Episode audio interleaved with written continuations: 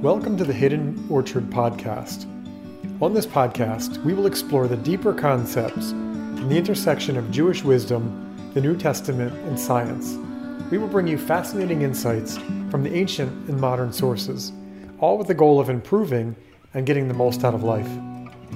Visit our website at thehiddenorchard.com to subscribe to our newsletter and get more information like this. Now, today's episode.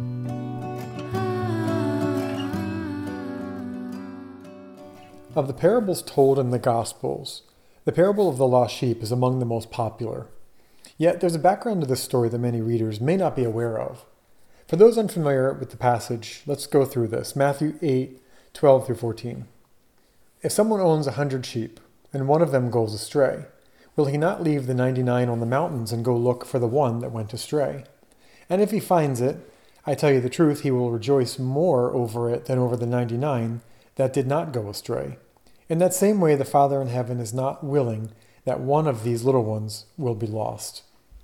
Again, that's the Gospel of Matthew. And this is a little bit after the um, opening of the Sermon on the Mount, which is Matthew 5. So we're a few chapters in. This parable exemplifies how Jesus often co opts rabbinic midrash, these folk stories, these homiletic sermons, if you will, to illustrate a point. In this, he uses many metaphoric elements of the Jewish oral tradition, teaching the surprising spiritual dynamics of repentance. And this is a good teaching tool for a rabbi, an itinerant rabbi particularly, because he knows his audience already has a certain foundation of information that he can build upon. The parable in the gospel begins with the mention of mountains.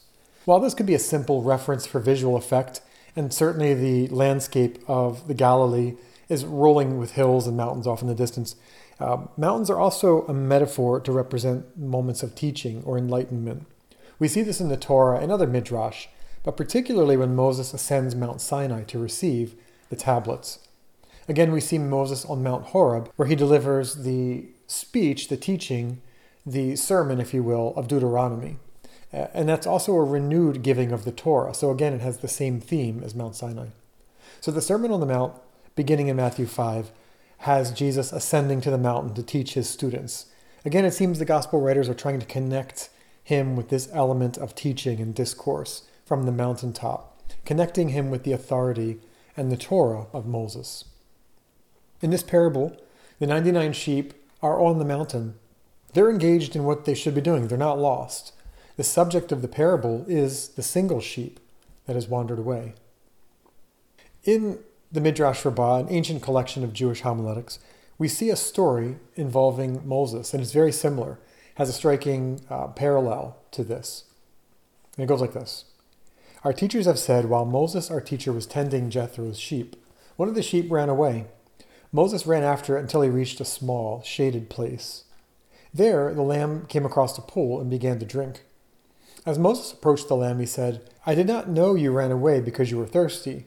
You must be so exhausted. Then he put the lamb on his shoulders and carried him back. The Holy One said, Since you tend the sheep of human beings with such overwhelming love, by your life, I swear you shall be the shepherd of my sheep, Israel. And that's Midrash Exodus Rabbah 2 2. The Midrash here focuses on the character and the leadership qualities of Moses, his humility and his compassion. His concern for a single lost animal indicates to God that he has what it takes to lead the nation of Israel with great empathy. With a slight modification to this, Jesus co opts this storyline, turning the emphasis towards the lost sheep, changes the perspective just a little bit. In a simple sense, the sheep represents those who have wandered into sin and error. You can make the case that his story might also be a reference to the tribes who were lost to exile, the lost sheep of Israel, as he states his mission is oriented towards. He's trying to show that God always leaves the gates of repentance open for us, and will even send help to get us back on track when we stray. In the gospel rendition, the repentance of the one is cause for a great celebration in the upper worlds. Indeed, repentance is significant and worthy of such joy. When one repents, we often recognize the change in their lives, but we seldom realize the impact this brings on a larger scale, on a global scale. A great repair is made through this process, which actually moves everyone in the world one step closer to redemption. On this, the sages of the Talmud teach He who acts righteously tips the balance of the entire world to merit and saves it.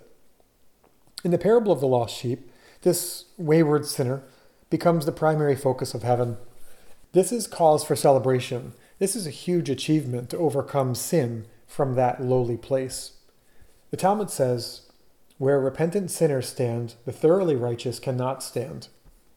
Put another way, the escape velocity required to change a bad habit is more significant than someone who has already overcome that particular struggle.